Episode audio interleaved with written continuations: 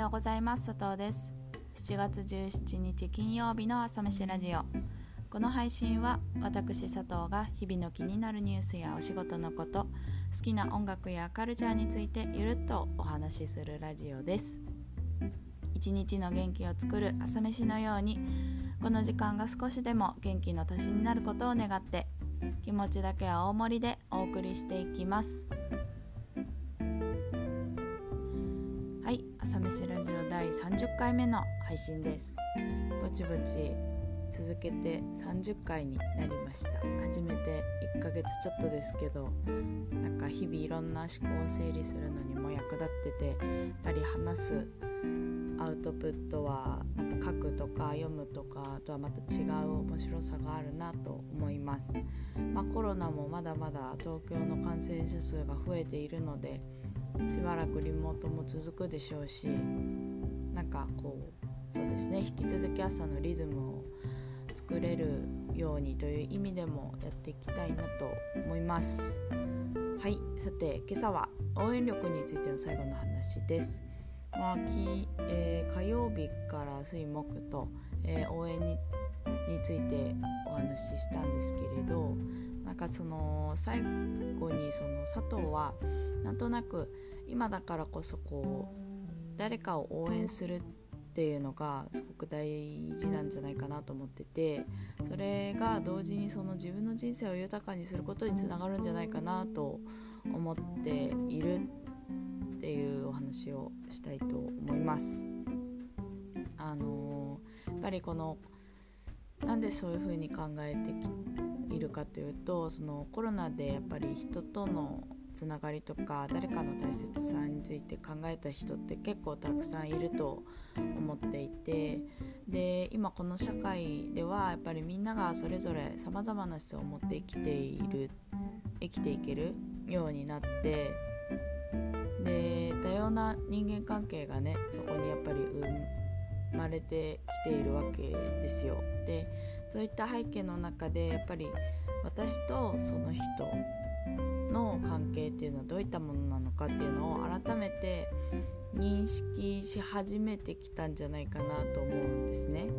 でなんかこの世の中にはさまざまな人がいるけれどもやっぱりそれぞれがきっと大切な誰かの存在に気づいていてでやっぱりその自分とその人がいかに幸福に生きられるかというかいられるかというところを目指して頑張っている人もきっとたくさんいると思うんですよ。例えば結婚相手とか恋人とか親友とか、ま、ビジネスパートナーとか、まあ、シングルマザーで子供のことっていう人もいると思うしペットっていう人もいると思うんですけれどきっと誰にでも大切な誰かパートナーと呼べる人がいると思います。でもなんかそういったなんかそういう関係でもまあ普通の人でもプレーンに語れる関係っていうのはきっと一つとしてないと思います思ってますし特に同性愛者とか障害者であるとか外国籍であるとかそういうなんかちょっと変わったバックボーンを持っているみたいなのがあるとさらにこういろんな壁を乗り越えていかなければいけない社会だったりすると思うんですよね。だからこそ余計にその人と自分の関係を認識する必要があるしもっと言うとその人のことを愛して応援できる関係性みたいなのがこれから強くなるんじゃないかなと思ってます。あの応援するというか、うん、その人を理解してその人のいいところとかをあの自分たちの中に留めておかずになんか誰かに伝えられるような関係性っていうんですかねなんか自分がその人のことを応援することでその人にファンが増えてでその人にファンが増えることで自分たちの関係が知られたりなんか同じような関係の仲間に出会えるとか増えるというかみたいなことでそうすることで巡り巡って自分とその人が生きやすくなることもたくさんあるんじゃないかなと思います。なんか自分でやって自分にファンを作っていくっていう方法ももちろんあると思うんですけれどなんとなくその子として立つ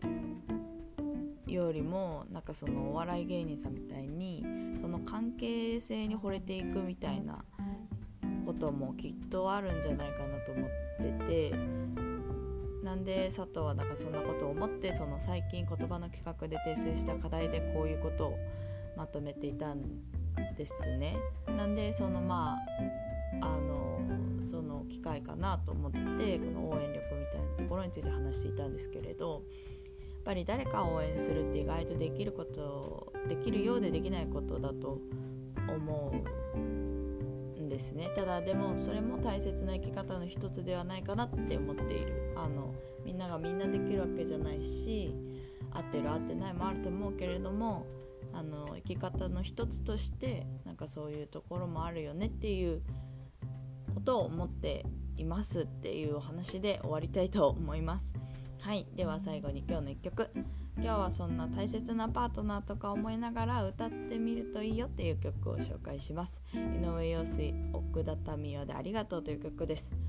なんかありがとうっていう言葉がたくさん出るこの曲は歌ってても聴いててもなんかハッピーになれるというか毎日こういう気持ちで生きていきたいなと思ったりします。是非聴いてみてください。それでは今朝はこの辺で朝飯ラジオ土日はお休みしてまた月曜日の朝に配信します。金曜日今日も一日頑張りましょう。そして良い週末をお過ごしください。では。